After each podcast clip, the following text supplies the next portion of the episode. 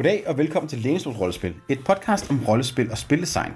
Vi kigger på nyt og gammelt rollespil og taler om de emner, vi synes er mest interessante. Og i dag taler vi om to-persons rollespil, specifikt Slay With Me og Murderous Ghosts. Jeg hedder Oliver Nøglebæk, og med mig for at diskutere bogen er... Morten Greis Elias Helfer.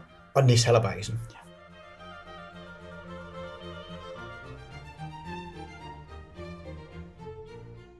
Og Morten, vil du ikke lige give os historisk ris af de øh, to spil, vi har valgt?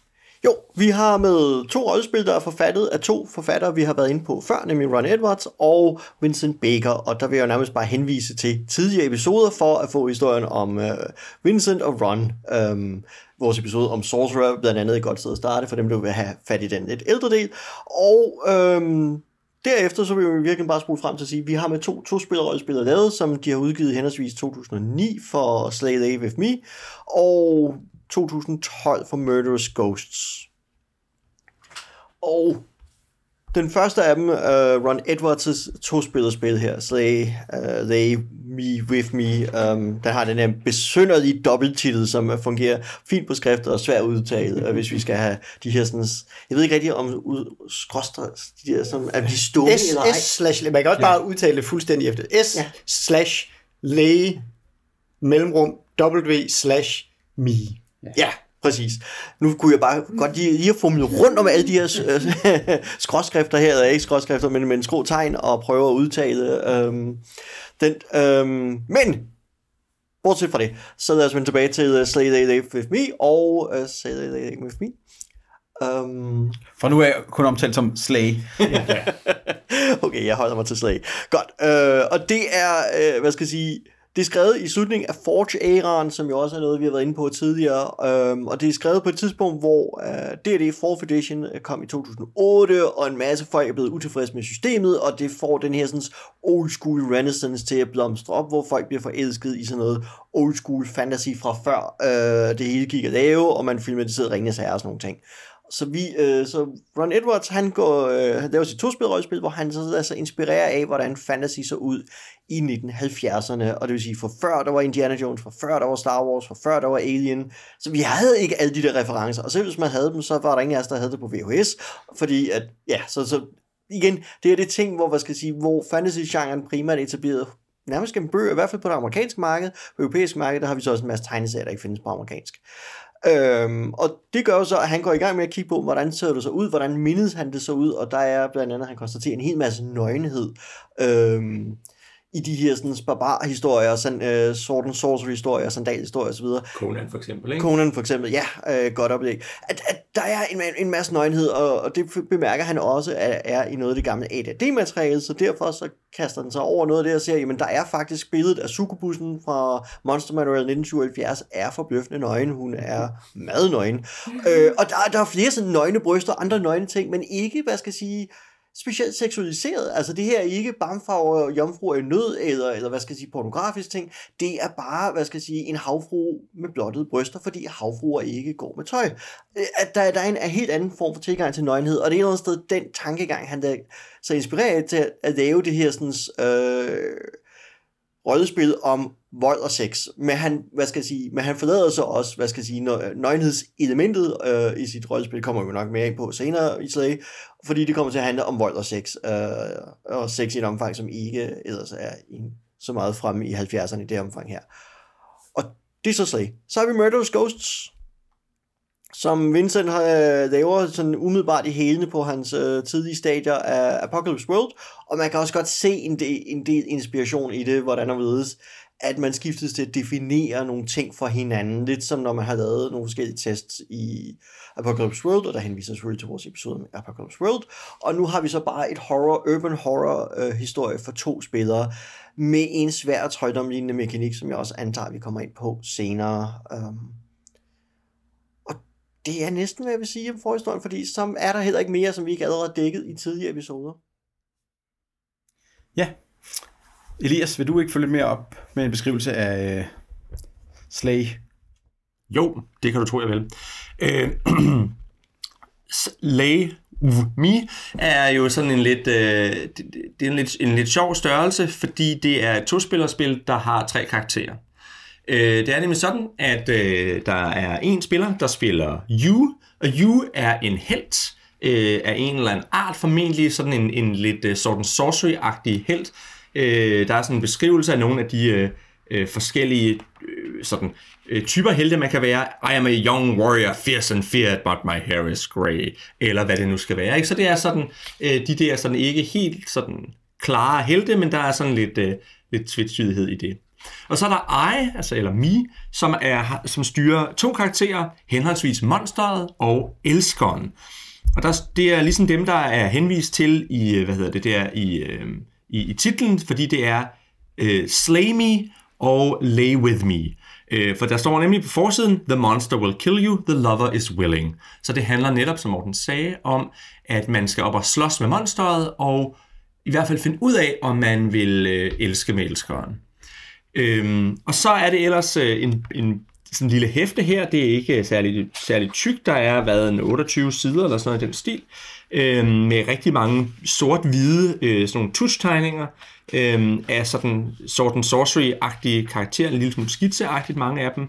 Øh, og, øh, og så er det ellers sådan en, øh, en, en relativt simpel guide til, hvordan øh, man så fortæller øh, de her sorten sorcery-historier øh, som er sådan ligesom delt op i, man starter med ligesom at, at øh, beskrive, hvem you er, og så får øh, I lige øh, en, en, lidt tid til at forberede sig, og så tager man ellers ture frem og tilbage med at, at få noget til fortællingen, indtil man til sidst finder ud af, om øh, helten opnår det, han gerne vil, om han slipper derfra med livet i behold, om han øh, får elskeren, osv.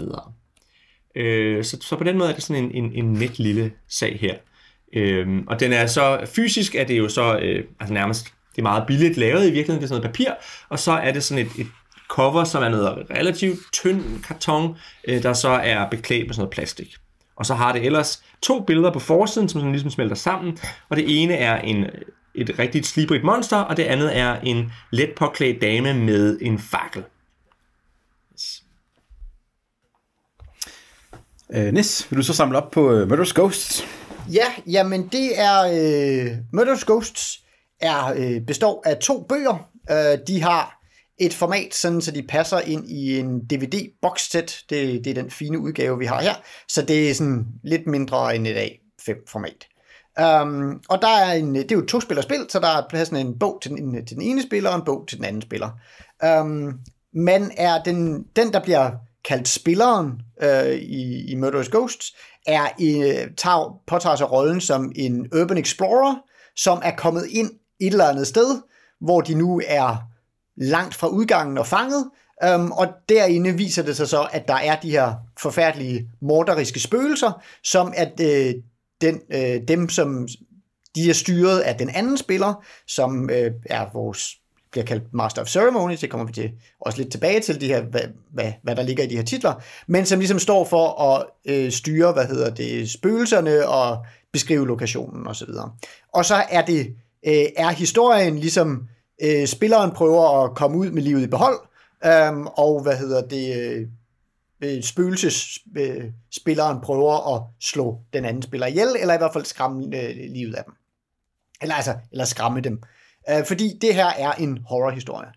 Og så, som, øh, som Morten var inde på i sin introduktion, de er meget fint struktureret på den måde, at øh, de er ligesom, begge bøgerne er lavet som sådan nogle vel til handlingbøger med, øh, med øh, eller, eller bøger, eller det er nogle små pamfletter i virkeligheden, øh, som har sådan en 50, øh, der er sådan 50 entries totalt øh, i bøgerne, hvor der så kan stå sådan noget med, at når øh, hvis øh, den ene spiller gør det her, så bed dem om at gå til sektion 2, og når de så har lavet et eller andet valg der, så får man selv at vide, om så skal man gå til sektion 13 og sådan nogle ting og sager. Så man kan i virkeligheden samle dem op og læse, man skal kun lige læse to sider, og så kan man i virkeligheden gå i gang og, og finde ud af, øh, hvad der foregår. Udover det, der er i kassen, så skal man så også bruge et øh, sæt spillekort, øh, fordi det er ligesom, det er den mekanik, der, der er. Øh, det er sådan lidt en blackjack-agtig mekanik om, hvad man, man lægger kort øh, op og ser, øh, hvor godt man er stillet. Um, som, øh, så meget elegant og, og let tilgængeligt. Igen er det sådan en, hvad man siger, rent kvalitetsmæssigt. Som sagt, det er nogle, det er nogle små bøger. Det er også, har sådan lidt sådan en, øh, en direkte ud fra printeren kvalitet, eller hvad man skal sige. At det, at det, det er knap nok øh, sådan glittet, altså det er farvetryk øh, i omslaget, men, men det er sådan noget, sådan noget papir, der føles sådan mere som et printerfarvetryk, end som et øh, trykkeri fra øh, farvetryk og sådan noget. Men, men, men lettere at gå til og så videre. Og man kan også, hvad hedder det, Man gør, som jeg har gjort, og øh, købe en pdf og printe, og det øh, fungerer måske endda bedre, tror jeg. Når jeg ser på den der bog, så er det lige før jeg hellere bare vil have den, sådan som jeg har den her, i, på A4-papir. Ja, altså, ja, det, jeg, ved, jeg synes egentlig, den ser meget fin ud. Ja, og helt sikkert. Men, men, men ja, det er ikke... Det er Og ikke for, fine det, er, coverbilleder det er ikke også. for bøgernes kvalitet, eller hvad man skal sige. Man, man får stort set lige så godt produkt ud af bare at printe pdf'en ud, og man kan endda eventuelt tage den pdf og folde den til de her bøger, så er man Mm. practically der. Jeg synes, det er sjovt, apropos, nu nævnte du coverbilleder, at det er ikke bare coverbilleder, det er fotos øh, Ja, ja, ja, med, yes, med ja. nogle folk, der er modelleret og så videre. Ikke? Altså det, Ja. ja. der giver noget sjovt ud af det på det punkt. Ja, og, og der synes jeg jo i virkeligheden, øh, ikke for at vi skal gå meget ind i det, men jeg synes faktisk, at Vincent Baker har været god til at, at lave øh, relativt simple øh, illustrationer, der er meget stemningsvækkende. Man kan også bare se på, øh, på coveret til Apocalypse World, som er ret, ret simpelt, men også meget stemnings, øh, stemningsvækkende. Og det synes jeg sådan set, han er... Ja. Det, det er noget af det, han er, er ret god til, hvor man kan sige, det gør Ron Edwards også rigtig fint i, i det her, men det er lidt mere primitivt. Det er bare, han, Men det er også, altså hans illustrationer i, i Slay er jo sådan referencer til klassisk Ja. fantasy-illustrationer fra 70'erne. Ja. Det er meget 70'er-stilen, det er meget den der sorte, øh, sorte og hvide øh, blækstreg øh, i forskellige varianter. Den, det er tydeligvis forskellige kunsttegnere, har fået til at lave øh, tegningerne til den og sådan ting. Altså, ja, men det er meget den der klassiske blandede stil med mange kunstnere, men alt sammen i sort-hvid tusch. Øh, så den er jo tilbage referencer også. Ja. Ja, for jeg kan genkende flere tegneserier i den stil der. Ja. Altså nogle af John Buscema's uh, Conan-historier og lignende ja. fra, fra 70'erne og lignende Ja. ja. periode. og, og det er jo også Ligner ret meget, særligt coveret. Som du siger, Oliver, det er også meget tydeligt, at det, at, at det er forskellige stile, mm. og, og hvor der er, der, der, der er nogle af dem, som gør, hvor jeg får, bliver sådan, får virkelig sådan lidt dissonans. Altså, jeg ser en, og det er desværre den, der er på den side, man skal kigge mest på. Det er sådan en, en succubus, der, øh, der går rundt med to øh, heltes kranier, og jeg synes, hun er hun skiller sig ud fra alle de andre, fordi hun er, hun er for præcis på en eller anden måde. Det er en meget senere øh, stil, den Ja, ja, der. Det er oppe i øh, slut 80'erne og 90'erne nærmere, hvor Ja. de andre er meget mere 70'er øh, løse i det. Selv den øh, før, som faktisk er tydeligvis er også en senere streg, den der med, ja, øh, som, som ikke er direkte 70'er-agtig, men den er stadigvæk mere i samme tråd. Det er jo pisse god radio, det. Ja, ja. Nå, anyway. ja. Jeg kan sikkert en del øh, sige, at der er ikke andre, udover forsideillustrationer, der er ikke andre illustrationer i Nej. uh, Murderous Ghosts.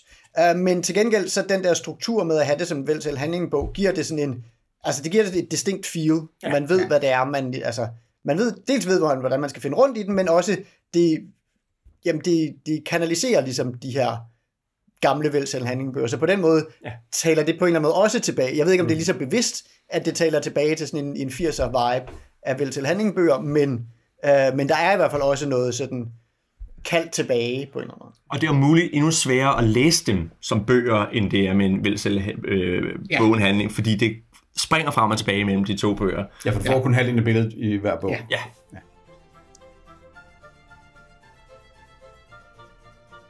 Morten, vil du øh, tage os lidt mere ind i øh, rolle for to personer? Hvad, hvad det særpræg er? Ja, godt. Rollespil for to personer. I det tilfælde har vi jo valgt to særlige rollespil ud, men der findes jo andre to-spil rollespil. Rollespil er jo generelt en gruppeaktivitet, og derfor har vi så få publikationer, der er for to spillere. Der er udgivet hister her nogle D&D-moduler fra third party publishers, der er sådan one-on-one hedder de, øhm, fra en GM1 spiller. Og så er der jo lavet det nye D&D Essentials Kit, der går ned til to spillere, fordi så fylder man de manglende poster ud med, med NPC'er. Det er sådan en lappeløsning. Så har vi uh, Pilgrim Press har jo lavet en, en one-on-one uh, med deres gumshoe-system, både til Trail of Cthulhu og Night's Black Agents.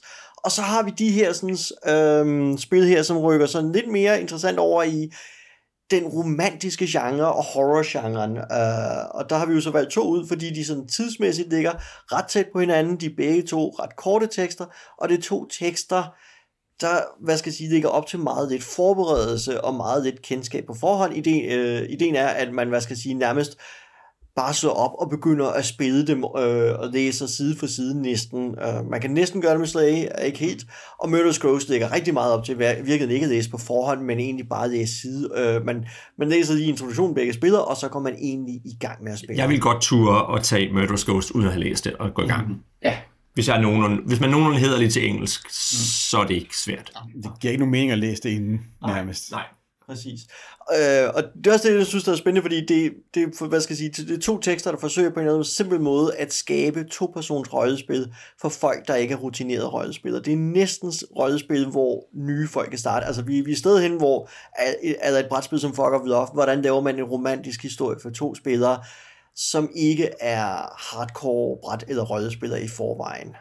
Og det er det der sted, der gør de her til noget mere end de klassiske one-on-one rollespil, som de før nævnte moduler, som før nævnte Pilgrim Quest produktion, som er for erfarne rollespillere, der sætter sig ned og læser bunker af tekst, uh, inden de går i gang. Og så her har vi noget, der er sådan forsøgt skabt, uh, og netop også derfor nok mindre identificerer sig som rollespil, og mere som en to-persons aktivitet. Det er i hvert fald det er meget, i meget høj grad, og især Slay er i meget høj grad i, i den kasse, jeg vil kalde story games. Ikke? Altså hvor man kan sige, der er ikke et forberedt plot, og der er ikke, altså, øh, der er mindre grad af sådan noget player agency. Det handler i meget høj grad om, nu laver vi en historie sammen. Ja, Øh, og, og noget af det, der er andet sted spændende, er, at begge har jo en fælles intention om, at vi skal have en fælles oplevelse, men vi skal spille mod hinanden for at få den, at, at dynamikken i det her er i modsætning til meget klassisk dansk rollespil, så er det drevet af, at vi er i konflikt med hinanden. Jeg prøver ligesom at vinde i hvert fald et eller andet inde i spillet prøver jeg at vinde over min, øh, min, øh, min partner. Der er noget, jeg skal vinde. Hvor øh, en mere dansk, hvad skal jeg sige, de få to-persons konrollespil, der er lavet, handler langt mere om at spille en historie sammen, at have en fælles oplevelse. Jo, i hvert fald, og man kan sige, selv hvis det ikke handler om at vinde, så er der i hvert fald en, ligesom en klar regel om, hvad er udfald, altså hvad, ja. hvad, der er ligesom en klar vurdering af udfaldet af det ja. Altså selv hvis man begynder at spille sammen, så kan man ligesom sætte sig ned til sidst og se, okay, hvad var udfaldet? Ja. Altså hvordan fik vi spillet her. Mm. Og der synes jeg, der er en, en, en klar forskel imellem de to, hvor, hvor, hvor Slay, der er det klart, at, at helten vil gerne vinde, men som spiller kan jeg godt have lyst til at tabe nogle af de, nogle af de punkter, der er op for debat. Ikke? Altså, det, er ikke, mm. det er ikke sikkert, at jeg har lyst til at have til at vinde fuldstændig totalt. Mm. Hvor man kan sige, at i Murderous Ghost, der taler den i højere grad til spilleren, at, ja. at, at, at uh, MC'en vinder, hvis han, hvis han skræmmer den anden spiller så meget, at, spil, at den spiller siger, nej tak, jeg vil ikke mere eller, og, og, og, og vinder i virkeligheden også, hvis han skræmmer sig selv. Altså, så, så, så der er der mere fokus på, øh, på, på de to personer, der sidder og spiller, Altså sådan, sådan ja. metalaget på en eller anden måde, ikke? Ja, altså Hvor man, vurderingskriteriet er oplevelsen, du har haft, og ja. ikke hvad skete der i. Ja, lige præcis. Ja. Hvor man kan sige, Slay, der er det, det, det er meget fokuseret på det, der foregår inde i fiktionen. Ja. En interessant ting ved, ved Slay er jo faktisk også, at øh, den, der spiller heltens mål, ikke er relevant for den, der spiller monstret og elskeren. Nej. De, øh, det, du gør bare det, du vil. Du kommer ind for at stjæle øh, edelstenen fra statuen. Fint med dig. Jeg har kun for at spille monster og, øh, og lokke dig til at øh, holde hende der, øh, eller ham der, den lækre. Og, og der, der kan det være, at vi lige skal sige en lille smule mere om strukturen i det spil. At der, der er det sådan, at den, der hedder You, laver en held og siger, hvad er heldens mål i det her sted. Altså, så helten siger, hvor er jeg henne, og hvad er det, mit mål er her.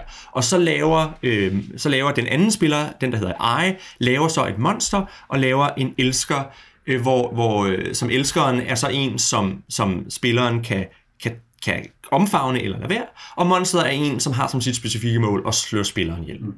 Omfavne er jo et spillets eufemisme for at have sex med. Ja, ja og det bliver sagt på en meget klinisk øh, måde, men... Øh, men ja. tegningerne siger så det, som teksten ikke siger. Ja, det må man sige. Det er sådan en, en sjov berøringsangst, samtidig med, at det er meget eksplicit. Det er meget amerikansk. Det er meget amerikansk, ja, ja, ja. men, men noget, jeg tænker i den forbindelse måske er, at lige nu, når man laver sin karakter som held og så videre, man, man har nogle guidende sætninger, ikke? så man vælger en sætning, uh, for eksempel, I am a young warrior, fierce and feared, but my hair is grey, eller i am a scholar, my mind spinning with law and insight, but I can kill if I must. Altså, man, man får nogle værktøjer, ikke? Altså, man digter ja. ikke fra bunden af. Og, og bygget op om det der bot, ikke? Altså, mm. at, at jeg er det her, men også det her, ikke? Ja. Altså, at, at der er ligesom sådan en, en, en, en, en, en spænding bygget ind i det. Øhm, og så en meget sjov ting, at man så derudover skal beskrive sig selv med 10 ord. ja. Altså, at, at, at, at det er meget, man kan mærke, at Ron Edwards på den måde har meget sådan lidt pseudo-ritualiseret og sådan lidt, lidt øh, der, der, ja, der er sådan noget meditativt over den måde, man skal lave det her på, ikke? Eller der, det, det er sådan, det, det, øh, man, skal ligesom, man skal ligesom lulles hen i denne her sådan, hvad hedder sådan noget, fornemmelsen af at fortælle det her spil. Ja, fordi den, den for, giver ligesom rammer til, nu bruger du 10 ord, så, så man kommer ind i at fortælle, fordi den siger, at jeg skal bruge 10 ord, så er jeg nødt til at bruge 10 ord. Ja. Og jeg er nødt til at læse de her sætninger højt, og jeg er nødt til at væbe, men du vil sige, at, at den ligesom, hvad skal jeg sige, dækker ordene i munden på mig, så jeg skaber noget, og mm. det kan vi så bygge videre på bagefter. Og det er også nok den måde, den jo så hvad skal jeg sige, beder os om at spille på, er jo de der, de der goes, som den kalder, ikke? At nu så er det dig, så er det mig, så er det du. Altså, det er dig, det er mig, det er dig, det er mig, ikke? Altså, der er den her sådan udveksling. Ja. Om der er en konflikt eller ej, så udveksler vi hele tiden øh, udsagn. Ja. Og det kan være, at jeg skal jeg, måske lige sige... Nu når vi er to, så kan man lige, for den tilsvarende parallel for Murderous Ghost er jo også, at der der i, i dens instruktioner, for det første, så er der en meget klar ramme. Man skal, mm. ikke, engang, man skal ikke, ikke engang vælge, hvad for en type helt man er. Man er altid en urban explorer, der er kommet ind et sted, ja. hvor der er nogle spøgelser, og de er altid ude på at slå ind i ihjel. Altså, der, der er ligesom... Ja.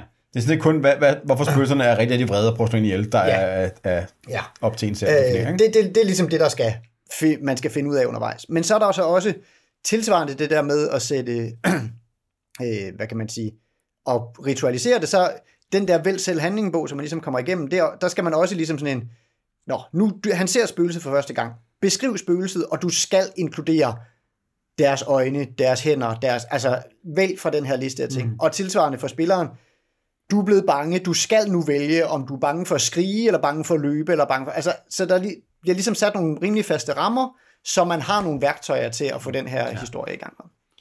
Og, og der må man jo sige, at, øh, at, at der er der, der guider Murderous Ghosts markant mere, end, end Slay With Me gør. Og, og hvor man kan sige, altså, øh, nu har jeg, jeg har spillet det her øh, nogle gange med tre forskellige spillere, og de to af dem sidder ved, ved, ved bordet her. Senest har jeg spillet det med Nis, men for nogle år siden har jeg spillet det med Oliver. Det kan man faktisk finde en play report fra. Øh, den, den er linket inde på Ron Edwards side til, om det her spil. Ja, øh, men, men altså, øh, hvor man kan sige, at, at noget af det, jeg, som vi i begge omgange har skulle finde ud af, det er det der med, hvordan man fortæller. Fordi der er, der er meget lidt beskrivelse af, hvordan man fortæller, når man så har et go. Der er beskrevet, hvornår man fortæller, men, men strukturen på, hvad det egentlig er, man fortæller, er meget løs. Også fordi det er lidt i, i forhold til almindeligt øh, rollespil, hvor der er meget klart defineret over sådan fortællerum, man har, hvor meget man fortæller om. Så det her er det specifikt sagt, at det er mere flydende. Ja. Man har lov til at fortælle ind i den andens territorium. Du må godt fortælle noget om monsteret, selvom du, du spiller helten. Du må godt fortælle nogle ting om, om, om heltens reaktioner, hvis du beskriver monsteret. Ikke? Og, og man kan også sige, at, at selv ejespilleren, som at, at det nærmest kommer en spilleder, har ikke eneret over øh, hvad hedder sådan noget, over, over verden. Den, de har eneret over elskeren og øh, monsteret og, og, og You har eneret over helten, men, men kun så vidt, at man også gerne må sådan beskrive, hvad der sker med den anden, når man har tur. Ikke? Øh, så det er meget løst fortalt, hvor, hvor, eller løst det er defineret, hvor i Murderous Ghost er det, altså er det knivskarpt defineret. Ja, ja.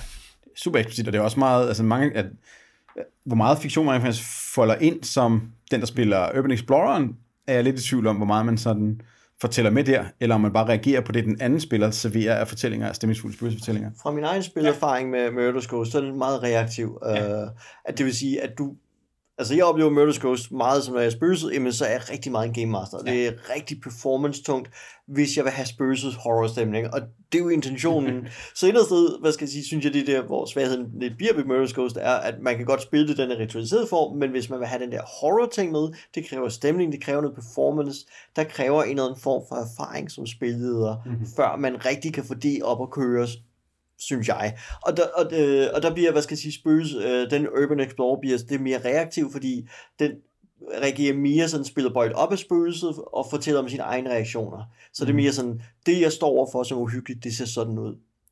No, i det omfang, man må beskrive det, og det jeg føler bliver så, at og så bliver jeg bange for, eller jeg frygter det her, eller jeg ser et eller andet, et gnist af håb i dets øjne, og sådan nogle ting. Um. Men jeg synes jo, altså, der kan vi jo så snakke lidt om, hvor meget guidance man har brug for, fordi jeg synes jo, noget af det, der er med to-spillers spil, det er, at du har ikke de pauser, du vil have i et, mm-hmm. i et flere personers rollespil. Ikke? Hvor man kan sige, selv som spilleder, vil du, vil, du for, vil du forvente, at spillerne også i høj grad interagerer med hinanden. Og man kan sige, hvis nu vi skal tage et, et, et meget tidligt spil, vi kiggede på, altså øh, øh, hvad hedder det, In a Wicked Age, hvor, som jo også er Vincent Baker, hvor, øh, hvor spillederen har en del NPC'er, men i virkeligheden er det et spil, der handler om PvP-konflikter. At det handler mm. om, at, at spillerne skal slås med hinanden, og hvor man skal levere ekstra pres og baggrund. Hvor man kan sige, det er der ikke noget af her. Altså der, der er der kun os to imod hinanden på en eller anden måde. Ikke? Og det vil sige, at de der situationer, hvor man kan læne sig tilbage som spilleder, observere og lige tænke sig om, de er der ikke. Og det, derfor er det også klart, at så skal systemet være der til at levere noget input til at hjælpe en videre. Mm. Og det samme kan man sige, i Apocalypse World har man også de der situationer, hvor man kan læne sig tilbage og se, hvad laver spillerne nu, og, og, og, og regroupe på en eller anden ja. måde.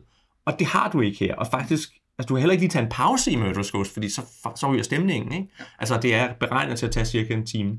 Og det er jo også der, hvor man kan sige, jeg tror, at, at det, det er vigtigt for Murderous Ghost, hvis det skal virke, at det har meget klare prompts. Fordi hvis, jeg, hvis, jeg, øh, hvis jeg ikke hvis jeg mangler inspiration lige nu og her, så skal jeg kunne kigge ned i bogen og, og lave noget. Og, lave noget. Ja.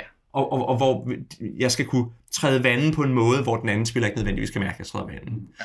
Og det mangler man lidt på den, nogle gange, synes jeg, i, i Slay, fordi der er ikke der er ikke en menu af, hvad gør jeg, hvis jeg, hvis jeg, hvis jeg går kold. Nej, og specielt synes jeg, altså, hvis jeg sådan fra min oplevelse med Slay, øhm, som jo, det er jo så det eneste af dem, jeg har spillet, men i hvert fald også fordi, der ligesom, der er det der imperativ, øh, når man er øh, ja, når man er verdensspiller i Lover, Lover og øh, Monsterspillerne. Okay, monsteret er sådan relativt nemt, fordi det kan sådan være, det kan være altså det kan være aktivt på den klassiske måde, som monster du er. Det kan ligesom gå efter ting og så videre. Og igen, det, det der med, at man godt må ignorere, hvad, hvad, spilleren, øh, hvad spilleren er efter, det, det kan et monster sådan set også nemt mm-hmm. spille sammen med, fordi det ligesom bare er antagonistisk på sin egen, øh, og kan have sin egen agenda og sådan noget. Men en, men elskerrollen, det, det synes jeg ligesom var det sværeste spil at få til at virke, fordi det er det der med, jeg skal lave noget, som den anden spiller skal finde, øh, hvad kan man sige, skal finde tiltrækkende, og det, altså selvfølgelig spiller den anden spiller, uh, spiller med, men, men for det første, fordi man ligesom har, altså spillet stiller den der antagonisme lidt op fra starten, og så det der med, det skal jeg lave uden forberedelse. Der er ikke ligesom været nogen aftale om, hey, hvad kunne du, hvad kunne være lækkert for dig? Hvad, mm. hvad, hvad, for en, hvad for en historie er det, du gerne vil have om en elsker, som jeg nu kan få lov til at spille ind i? Ikke? Altså, at den, synes jeg, var sværere at både at spille ind i som spiller, og, og, og, og koldstarte som spiller. Hvis jeg skal gå i forsvar for Ron Edwards, så er det jo øhm, spillet med slaget med meningen, at man skiftes frem og tilbage til at være you og I. Øhm, så det vil sige, at man langsomt, når man spiller over et par gange, kommer ind til at finde ud af, hvad, hvad er den anden? Hvad, du reagerede ikke på det her i første spil, nu prøver jeg noget andet. Øh, og og nu kan jeg se dig spille den her rolle, så, så der er noget det, at, at loveren er på den lange bane, hvor monsteret er sådan mere monster of the week. Øh, vi har et monster, vi skal slås med og, og, og, og overvinde, ikke? jeg vil også sige, nu fik jeg kritiseret det, altså jeg, jeg, jeg, jeg kan virkelig rigtig godt lide Slave Me. Altså jeg, jeg synes, det, det, det, er ikke, det er ikke noget, jeg vil give til nybegyndere nødvendigvis, fordi det kræver, det kræver at du kan finde ud af at fortælle en god historie, øh, fordi det, det, det giver ikke så mange redskaber, men jeg synes, de redskaber, der er, er faktisk interessante, og det, det giver enorm frihed til at fortælle fabulerende og interessante, sære historier, og hvor man kan sige, jeg synes, de historier, jeg har oplevet i det, øh, har alle sammen været interessante, meget forskellige, selvom de er inden for den samme genre, hvor man kan sige, Murderous Ghosts, det bliver lidt den samme historie, du fortæller hver gang, ikke? Det, det, kan, det kan jeg godt tro. Og jeg, nu skulle det heller ikke lyde som en... Altså, min oplevelse med Slay var også god. Og jeg synes, noget af det, det gjorde, det var blandt andet... Altså, noget af det, det så alt gjorde, øh, de to spil, øh, vi fik spillet, øh, da jeg prøvede det, det var, at vi fik lavet nogle spændende universer. Altså, at den, at de der, hvad hedder, og den måde, det lavede øh, Sword and Sorcery Fantasy, og netop var den der gammeldags, altså hvordan man fik lavet den der slags fantasy, for før man havde en idé om, hvad fantasy egentlig skulle være, fordi man lavede de der meget direkte anslag, fordi man, er, man typisk også, man starter med helt, der er midt i gang med det, den person allerede gerne vil lave osv. Så, videre. så man, man får også noget af det der en media res fantasy, som man ligesom lavede dengang, hvor man ikke hvor man ikke lige skulle mødes på kronen først, og partiet skulle ikke lige samles, så nej, vi møder Conan, mens han er nede i krypten allerede. Ikke? Altså, at den tone ramte det rigtig godt. Så, det, så det, var, det var ikke ment som en, jeg synes ikke Slay virkede eller noget. Det var bare, at der var nogle af de der ting, som, hvor, hvor det, altså, det, det var nemmere at være en, øh, en antagonist over for øh, protagonisten, ja. end det var at være, øh, hvad hedder det, incitamentet over for øh, protagonisten, når man ikke ligesom havde aftalt ting på forhånd. Altså, og, og nu kan man sige, nu har vi snakket meget om det her, det er to-personers rollespil. Øhm, og jeg synes jo, det er interessant, at Vincent Baker har jo så arbejdet videre med netop det der med rollefordelingerne i rollespil, hvor han har så lavet nogle ting, som ikke er to-personers rollespil, men hvor det stadigvæk er i virkeligheden, at øh, han flytter mange af, af sådan meget ansvaret over på spilleren. Og han har lavet to, som jeg gerne lige vil nævne her. Og det ene, det hedder øh, Dune Pil- Pilgrim, som er et internetrollespil, hvor øh, konceptet er, at man skriver sådan en introtekst på øh, Facebook, eller Google+, Plus eller Twitter eller sådan noget, og så kan alle ligesom øh, melde ind med ting, så det, så det er mig mod alle dem, der har lyst til at spille med. Øh, og, og jeg har prøvet det en enkelt gang, og, og det kræver desværre, at der er mange, der vil blive ved i lang tid, fordi det tager noget tid at blive færdig. Men det er ret interessant, det der med, at alle kan byde ind og ligesom være, øh, være modspillere. Det andet, som jeg også vil nævne, er noget, som jeg ikke har prøvet endnu, men det hedder øhm, øh, A Wizard's Grimoire. Og det er et spil, hvor man, hvor man øh, jeg har min karakter, og så går jeg hen til to spillere, to andre, og siger, hej, vil I ikke lige spille med mig? I får lige nogle guider, og så skal I bare gøre, gøre det, der står her. I behøver ikke tænke så meget over det, I skal bare gør det, bogen siger.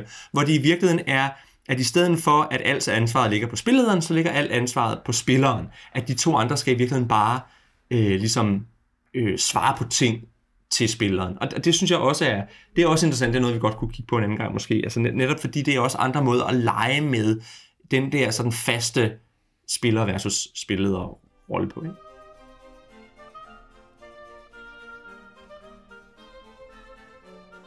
Nis, vil du øh, eventuelt tage et dyk ned i hele det der med at være modspillere øh, og konkurrere i de her spil? Ja, jamen altså som vi var inde på lidt, da vi snakkede tidligere, så øh, begge de her spillere lægger op til sådan en eller anden, at, at der er nogle vinderkriterier, og der er et konfrontatorisk øh, element i, at man ligesom, øh, den, øh, ja, hver spiller har sine egne målsætninger, og, og spillet kan, har ligesom, kan afgøre, hvordan, øh, hvordan ting foregår. Det er også, jeg synes også, det er interessant, der udover, altså der er også sådan øh, sådan regelelementerne i det, øh, i begge spil, øh, vi kigger på. Der, hvad hedder det, i Slay, der har, der, hver gang man ligesom foretager et go, så ruller man en terning, der, hvad hedder det, der er en eller anden grad sådan, udtaler sig om udfaldet af, af den her, hvad hedder det, øhm, af, af det her go, men i virkeligheden er det mere et spørgsmål om, at man, man opbygger hver sådan, sådan en pulje af terninger. En som, stabel, En faktisk. stabel af terninger, som man ligesom, man har ovenikøbet sådan stående pegende mod den anden spiller, så man ligesom kan se, hvordan den anden spillers øh, stabel lige nu ser ud, og når, øh, når det hele så bliver resolved, når man når til, det, det, så vidt jeg husker, sådan, når man når en vis værdi i de der... Altså, et vist antal terninger. Et vist antal terninger, ja. Så, øh, så, så sammenligner man dels, hvem der har fået den, den største sum, og derefter så sammenligner man noget med, øh, hvor mange øh, ter, altså hvor mange af heltens terninger, der er højere end, øh, end den højeste af... Den laveste. Den laveste af, øh, Ja. ja. af øh, monsterets terninger. Og, så, og det bruges ligesom til at afgøre, hvad er hvad bliver epilogen til historien? Hvad, hvad, hvad, hvad sker der der? Så, så, der er sådan en, så der er sådan en klar opbygning af, øh, af, altså hvor man ligesom kan se, hvor bærer historien henad.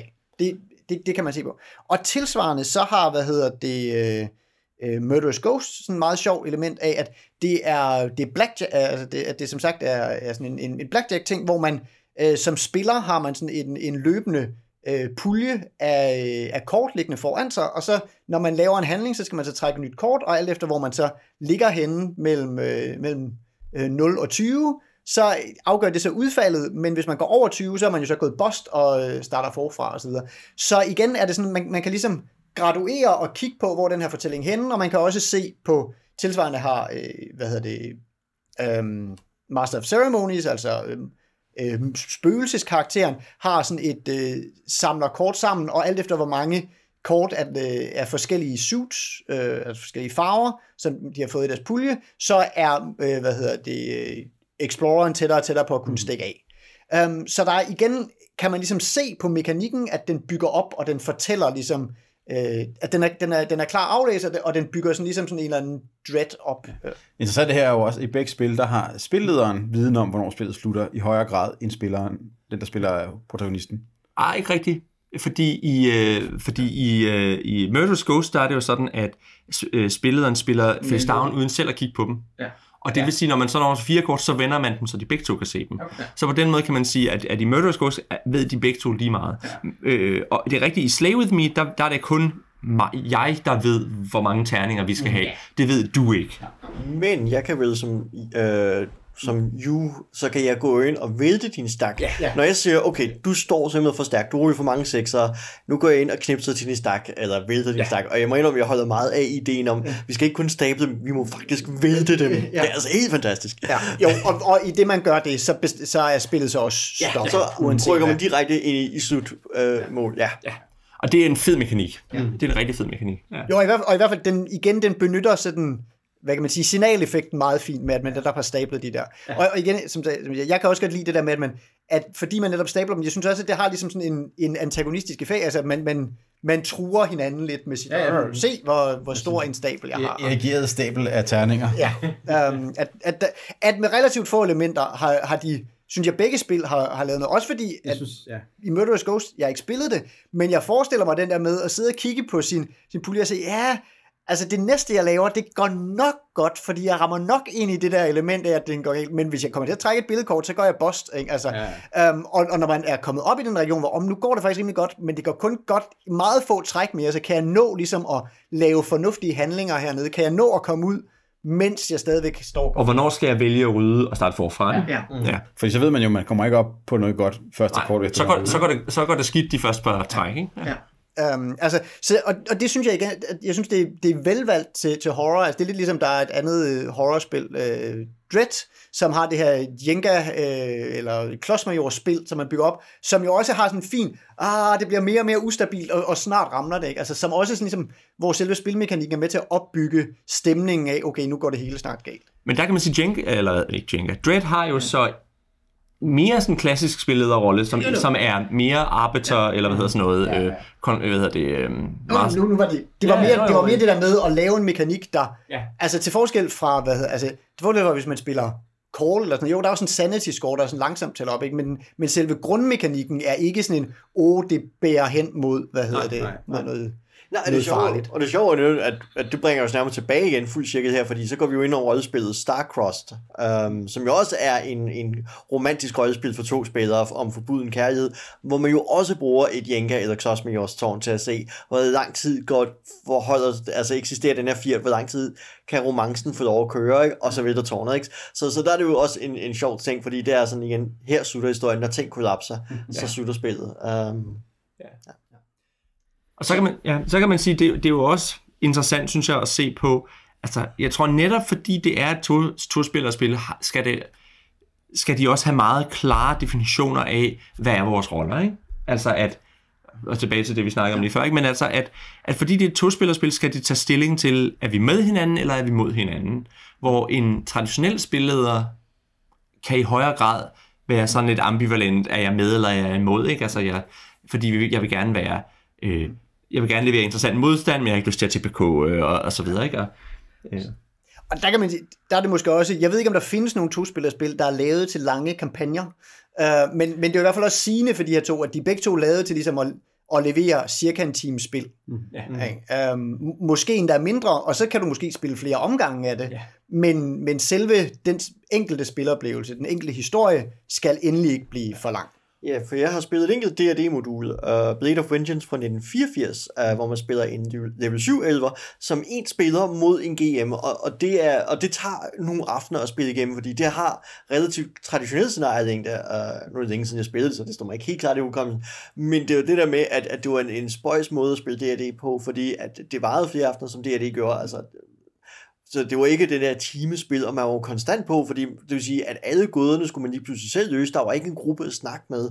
Øh, så det, det gav en, en meget anderledes oplevelse, hvor jeg jo så har, hvad skal jeg sige, nu har jeg ikke spillet Slay, øh, men Murder's Ghost, og det bliver jo meget mere intim på en eller anden måde. Ikke? Altså, det, man, man er, nu er vi jo tilbage ved igen det der med, at man er to på mod hinanden, som du også var på lige før, Elias, med, at man er på hele tiden, men jeg synes også, der har en anden grad intimitet, som jo så også understreges af de temaer, der bliver ved med at gå igen i de to spillerspil, vi har her. Man kan også sige, at ja, man kan måske også i højere grad gå til stålet, fordi man ved, det er en time, og så er vi færdige. Mm. Og det, det passer meget godt. Vi tror, vi spillede en time til halvanden hver gang ja. i, i hvert spil. Ikke? Så, så, så man kan sige, du kan, du kan tillade dig at gå til stålet og virkelig spille hårdt, fordi du ved, jeg skal ikke jeg behøver ikke bruge den her karakter igen, og vi skal alligevel være færdige lige om lidt, så bare, bare giv los. Det er faktisk en rigtig god ting med Sally Slay With Me, som gerne vil prøve at spille noget story game, Ja. og, og prøve af, hvordan det er med at fortælle, og have mere fortællefrihed og ting og sager, men så kræver det ikke andet end en anden person, der gider lege med dig, og, og, og det, det, er ikke mere investering i en team, og så kan man sige, det virker sgu ikke så godt det der, lad os prøve på en anden måde, eller et eller andet. Øhm, så det er sådan en rigtig god øh, fri, frit rum, øh, øvelsesterræn, på en eller anden måde. Jeg har faktisk nu nævnte Morten jo, at der også åbenbart findes et to-personers gumshoe. Så det har jeg så ikke prøvet, men jeg har engang for lang tid siden prøvet at spille to-personers investigation. Som, og det var, det var sådan set en længere ting. Den, den gik død af, af andre grunde osv., men det var faktisk meget sjovt og var mere i virkeligheden mere kollaborativt. Som jeg, altså, der, jeg, var, jeg var spilleren, og øh, hvad hedder det, øh, og der, der i virkeligheden bare, altså, jeg var bare en enlig investigator, og så var der en GM, der ligesom, øh, øh, så altså, så, hvad man siger, så jeg kan i hvert fald sige, fra den oplevelse sige, man kan godt lave noget, der ligesom sådan er længerevarende og, og så videre.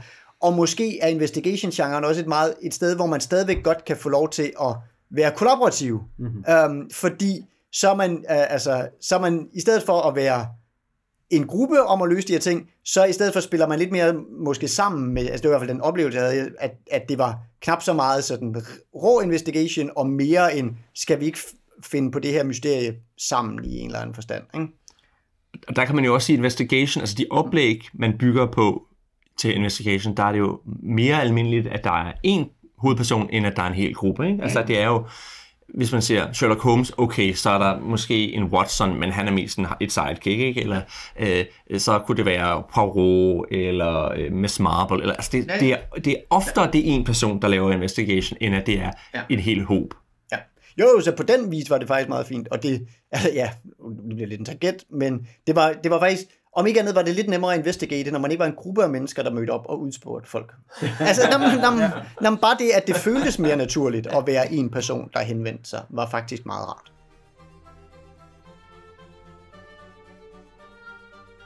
Og øh, her til sidst, Elias, vil du øh, snakke om det sprog, som de her to øh, spil lægger for dagen? Ja, og det har, altså, vi har jo været lidt inde på det, øhm, men, og, de, og de, de er jo to meget forskellige værker på den måde også, men, men de er begge to, kan man sige, meget bevidste om, synes jeg i hvert fald, at øh, hvordan de understøtter den type rollespil, de gerne vil have. Øh, og, og det er også meget tydeligt, øh, hvordan man skal bruge dem. Nu sidder jeg her med Slay i hånden, og den er tydeligvis lavet sådan, at øh, den, der spiller ej, altså den, der spiller monster og elskeren, skal sidde med den her bog, og kan i virkeligheden bare læse højt af den, og sige til øh, den anden spiller, hvad vedkommende skal gøre.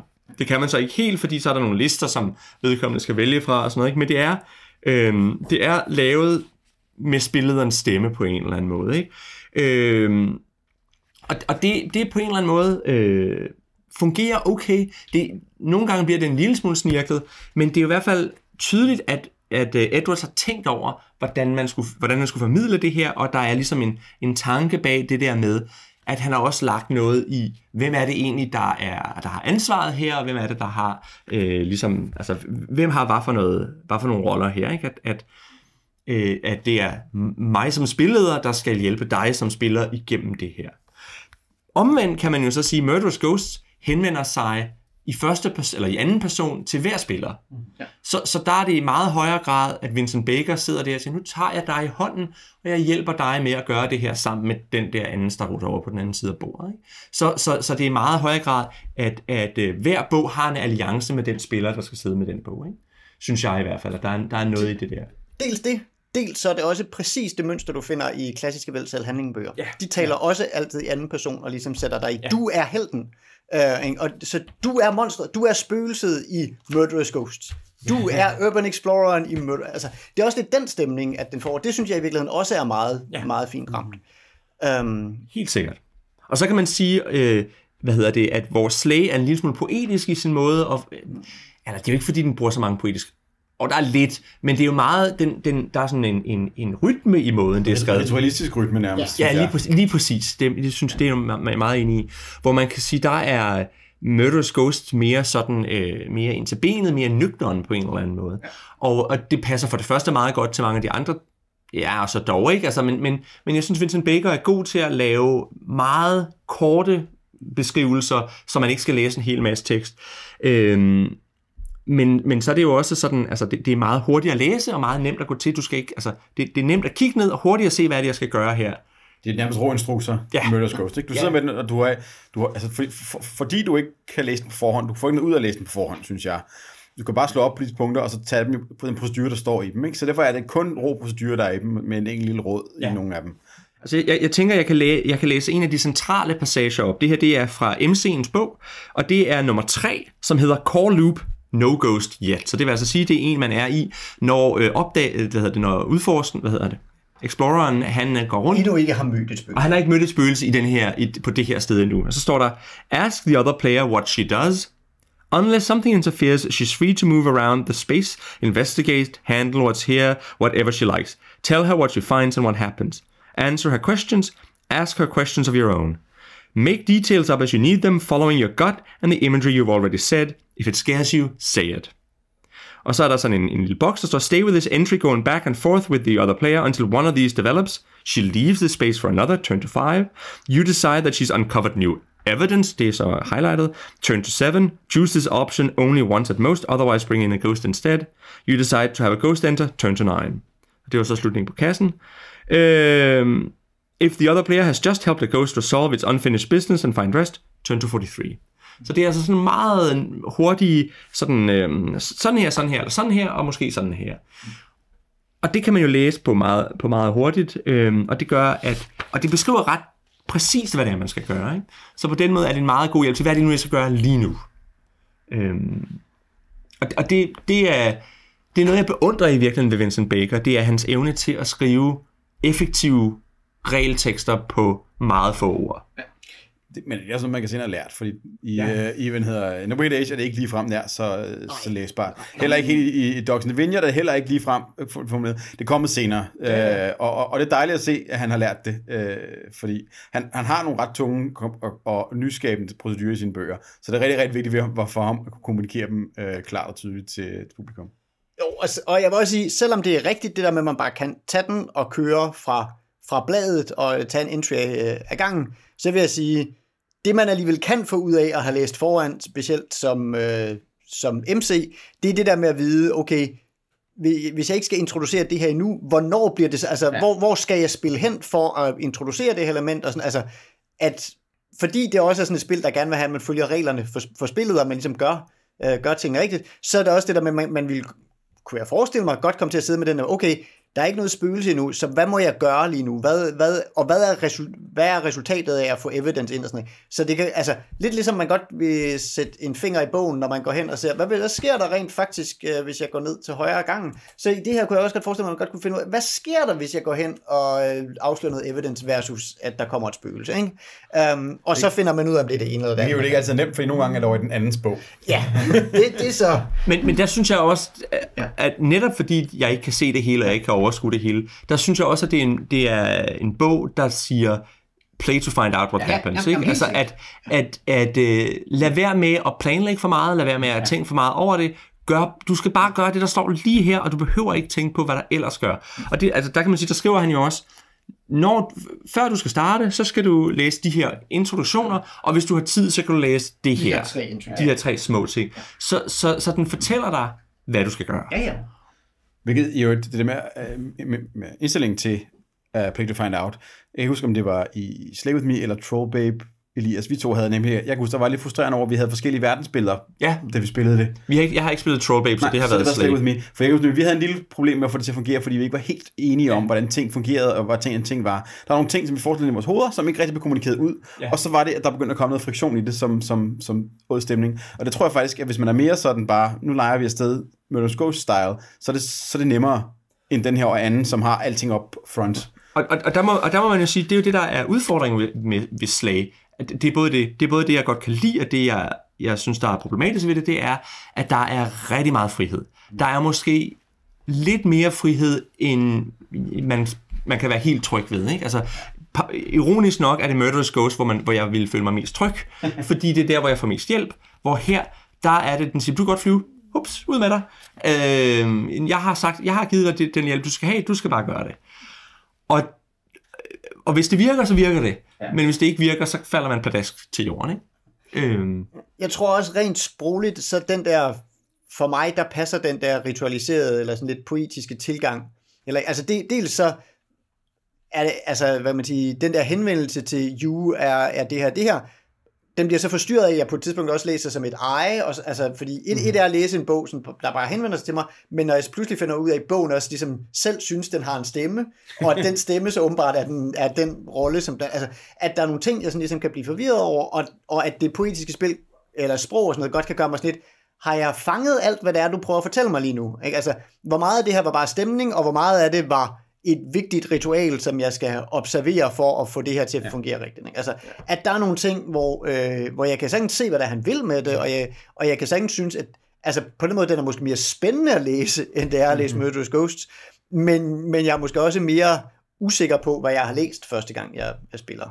Og der kan man måske også sige, at Slay er mere et artefakt i sig selv som, som tekst, og hvor, hvor Murderous Ghost i højere grad er bevidst om, at den er, altså, den er ikke noget uden spillet. Altså, at det er kun i, den bliver først fuldbyrdet i det øjeblik, der er nogen, der sætter sig ned og spiller det.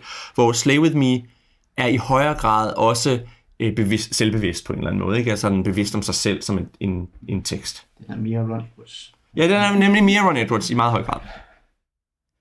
Øhm, det er også den ritualiserede tone i Slay, gør, at man er i sådan et øh, dialogrum, hvor at det at snakke om spillet, virker fremmed. Gør, øh, fremmed. Ja. Jeg trækker spilmekanikkerne ind når, og, og siger, at du skulle sætte en terning ovenpå. Det virker forstyrrende, hvor at i Murder's Ghost er sproget allerede mekanisk. Ja. Og mange responserne, som man, man giver til andre, er også i sådan et metalag. Ja, nu skal måde. du dreje til... Ja, nu, skal du, nu skal du vælge en af de uh, ting på listen og, og fortælle direkte, hvad det er. Ja. Som gør det meget nemmere at ligesom tjekke op på hinanden og sørge for, at vi er altså, at spillet fungerer mellem os. Ja. Hvorimod, at, at, at i Slay er det rigtig altså, svært. Altså, man er bare nødt til at antage, at spillet virker mellem os, og så håbe på det. Og når det ikke gør det, så er det nemlig, der kommer friktionen, fordi man ikke kan nå at korrigere på samme måde. Og, og det er der, hvor man kan sige igen, når Slay flyder, så kan det, tror jeg, det kan nå hø- større højder. Mm-hmm. Men, men det er også svært at få til at fungere. Ikke?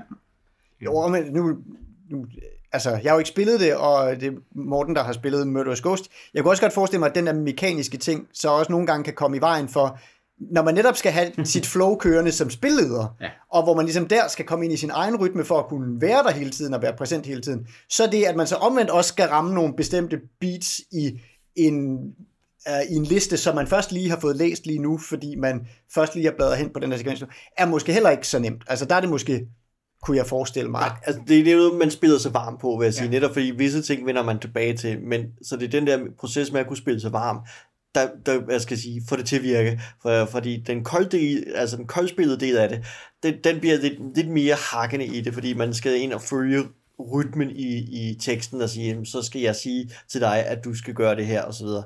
Uh, og, og det kommer, det kræver, at man får spillet sig lidt varme, så at sige, at man kan komme ud over den, at den, den kolde beskrivelse af tingene, at man ligesom begynder at, at performe over for hinanden.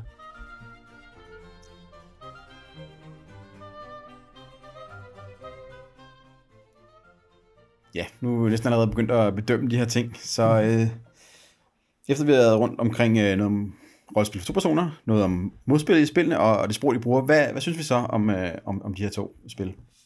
Altså, jeg kan rigtig godt lide øh, uh, Murder's Ghost. Jeg kan godt lide den måde, den har formaliseret det på via svær trøjdomsmekanikken. Um, så så jeg, den har jeg haft nogle positive oplevelser med. Og, og så synes jeg, det er sjovt at få lov at spille en, en lille gyselig spøgelseshistorie, hvor jeg ikke skal holde styr på store forkrummede plots og bidrag, jeg skal give til spillerne, så de skal afkode osv. Men egentlig bare fokusere på at skabe den uhyggelige stemning. Og, og det synes jeg er, er, er rigtig rart. Slay har jeg ikke erfaring med, men jeg bliver sådan lidt, når jeg læser teksten, det er ikke første gang, jeg læser den, mm. at den, altså, den føles nogle gange meget løs og meget uklar, og jeg føler, at jeg skal tilbage, og særligt med den spilmekaniske del omkring terningerne, jeg skal tilbage lige sidde afkode. Hvad er det egentlig, Edwards mener her? Øhm, og nogle af de ting, som I netop har været inde på, det der med at få ligestillet verden af spillerne mellem spillerne, øh, kan være en udfordring. Og det er også lidt den, hvad skal jeg sige, den udfordring, jeg føler kan ligge i teksten, når jeg læser den, og sige, hvordan får jeg formuleret det her klart over for mine, mine medspillere? Ja, øh, altså det, det, det er nok ikke noget chok, at, at jeg, øh, jeg kan faktisk rigtig godt lide Slave With Me, og det, jeg, jeg, jeg knus elsker stort set alt, hvad, hvad Ron Edwards har lavet. Det her er nok noget af det, jeg elsker mindst af det, han har lavet. Jeg har ikke prøvet det, men, men det er også ligesom, det er ikke en genre, der siger mig særlig meget. Øhm, men jeg synes, de begge to er virkelig interessante på hver deres måde. Øh, og det er begge to nogen, som jeg godt kunne tænke mig at spille, og det er også begge to nogen, som jeg tænker, det kunne være fint at lade sig inspirere af. Øh, fordi de har nogle interessante tilgange til rollespil. Og, og også selvom man ikke skal lave to-personers rollespil, så synes jeg, de har nogle... Øh, de, de, de siger lidt om, hvad bredden er i, hvordan man kan gøre det her. Øh, og også det der med, hvad er en spilleder? For eksempel, ikke? Eller, eller hvad er rollefordelingen? At man kan, de viser, at man kan gøre rigtig mange ting med rollefordelingen, øhm, som, som gør, at, at man kan lave nogle interessante ting, uden at skulle have den der ene spilleder, som er Gud, og så øh, nogle spillere, som, som, som er sådan uansvarlige børn, havde jeg sagt. Ikke? Altså, du kan ligesom du kan dele ansvaret på nogle rigtig interessante måder. Øhm, så på den måde synes jeg, det er to rigtig interessante ting, og, øh, og to spil, som jeg begge to har haft lyst til at spille, og hvor den ene af dem, synes jeg, altså Slay With Me, når, det, når jeg har fået det til at virke, så har det altså været super fedt. Og nu er jeg jo også sådan en, der godt kan lide at fortælle, så derfor er det også klart, at det er det spil, der appellerer mest til mig af de to, ikke? fordi det er det, der giver mest frihed til at fortælle historier. Det er næsten bare en historiefortællerøvelse. Jamen, altså, jeg, øh, jeg havde en god oplevelse, da jeg spillede Slay. Jeg synes, uh, Murderous Ghost ser spændende ud. Øh, jeg, altså, øh, rent, øh, hvad kan man sige, tekstmæssigt og strukturmæssigt, appellerer Murderous Ghost måske mere til mig. Den er sådan ligesom, øh, fordi den er klar i sit oplæg, eller sådan noget. Jeg, jeg kan også bestemt værdsætte fortællefriheden, som slet giver, men, men det er mere bare hele det sprog, den har brugt til at invitere mig ind. Passede ikke lige, øh, øh, passede mig ikke lige så godt, men altså så får man spillet det, og så finder man ud af, at okay, det er det her, jeg skal, og det, øh, og det fungerer fint jeg synes måske, begge spil har øh, lidt det problem. Altså, det, det ene siger, øh, det her skal være sexet, og det andet siger, det her det skal være skræmmende. Um, og hvis man så, altså, og, og i Murderous Ghost er det jo sågar, øh, altså, du har tabt, hvis øh, du ikke har fået skræmt dig selv. Um, og det er bare, altså, det synes jeg er sådan en temmelig høj bare at sætte i virkeligheden. Um, og, og, og på en eller anden måde, der har jeg det måske nemmere med, ja, med et normalt rollespil eller noget D&D, der, der ligesom ikke, øh, altså der ikke ligesom siger, okay, hvis du ikke kan få, få alle følelserne i k, så har du fejlet øh, rollespil, og specielt fordi jeg også synes, de måske er lidt for meget til og lidt for lidt show. Altså, at øh, for eksempel i Murderous Ghost, jeg kan godt se, at der er nogle klare håndtag til, hvordan spiller, øh, hvordan Urban Exploreren kan sige, jeg er skræmt, og hvordan det at bare tage de ord i sin mund, måske også kan gøre, at man kan få en stemning af, og jeg, jeg, jeg er bange, jeg vil ikke skrige nu, fordi spillet tvinger mig til at sige, jeg vil ikke skrige lige nu. Men på, hvad hedder det, på spøgelsesiden, føler jeg lidt, at der er nogle, mangler nogle værktøjer til, der, der siger andet end, vær skræmmende, yeah, but how? um, at der kunne jeg måske godt føle mig sådan lidt, lidt øh, ude at svømme. Men det er jo så, altså, det tror jeg ikke, at det betyder, at jeg vil få en dårligere oplevelse med at spille Murderous Ghost, end med bare at spille en, hvad hedder det, en sjov gang, gang D&D. Det er mere bare, at spillet har selv ligesom påstået, jeg, øh, eller du har fejlet det her, hvis du ikke leverer sig. Så der påstår spillet også ligesom, jeg leverer det skræmmende rollespil. um, og det er sådan, ja, det gør du måske ikke helt, eller det gør du først, når jeg har lært at spille dig. Ligesom jeg også først får den fede rollespilsoplevelse med alle mulige andre rollespil, når jeg har lært at spille der. Altså, at der er jeg sådan lidt, øh, de slår et større brød op, end de måske lige kan, kan holde til. Men jeg synes, det er spændende øvelser.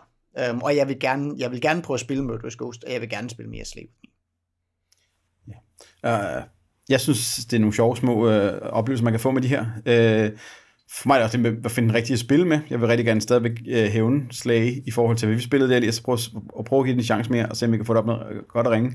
Og Murder's Ghost virker også enormt spændende. Det er også, igen bare, hvornår er man to mennesker, der har lyst til at spille rollespil, øh, og, og er de rigtige to mennesker til at spille lige præcis de her rollespil. Så det er sådan lidt en, en sjov ting at få bordet, og det, det jeg tror jeg er det mest logistikken i det, der er min udfordring. Og der kan man sige, der synes jeg, det er interessant, at Slay With Me ligesom lægger op til, at man kan sidde mere end to og spille ja. det, og så gå i ring. Øh, og hvor jeg tænker, det kunne godt være en fornøjelse, hvis man er, hvis man er en gruppe af godsøjne, jeg hader det ord, ikke, men altså gode mm. fortællere, altså som, som, hvor, man, hvor det kan blive, komme til at flyde, og det kan blive interessant også at sidde og kigge på. Ikke? Mm. Øh, det kunne man måske også med Murderous Ghost, men jeg tror måske, der falder noget på jorden af, at man, man pludselig er, bliver, bliver bevidst om, at der er et publikum på. Ikke?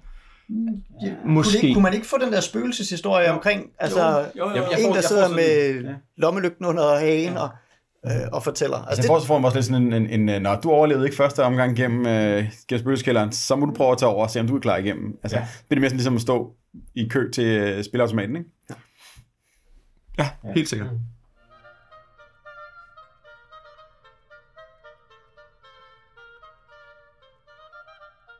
Det var øh, vores del af fortællingen her, så øh, nu er det op til dig som lytter at gå ind øh, og kommentere på dagens afsnit, for eksempel på lænestolsrollespil.dk, eller på Facebook, hvor vi er Lænestolsrollespil, eller du kan skrive til os direkte på kontaktsnabel.lænestolsrollespil.dk. Vi er Morten Reis. Elias Helfer. Nis Hallerbejlesen. og Oliver Nøglebæk. Tak for denne gang, og vi håber, I vil lytte med næste gang, hvor vi snakker om Seclusion of Orphone of the Three Visions. Og husk, i det her spil er din win condition, at du har en holdning til vores podcast, og vores er, at den er positiv.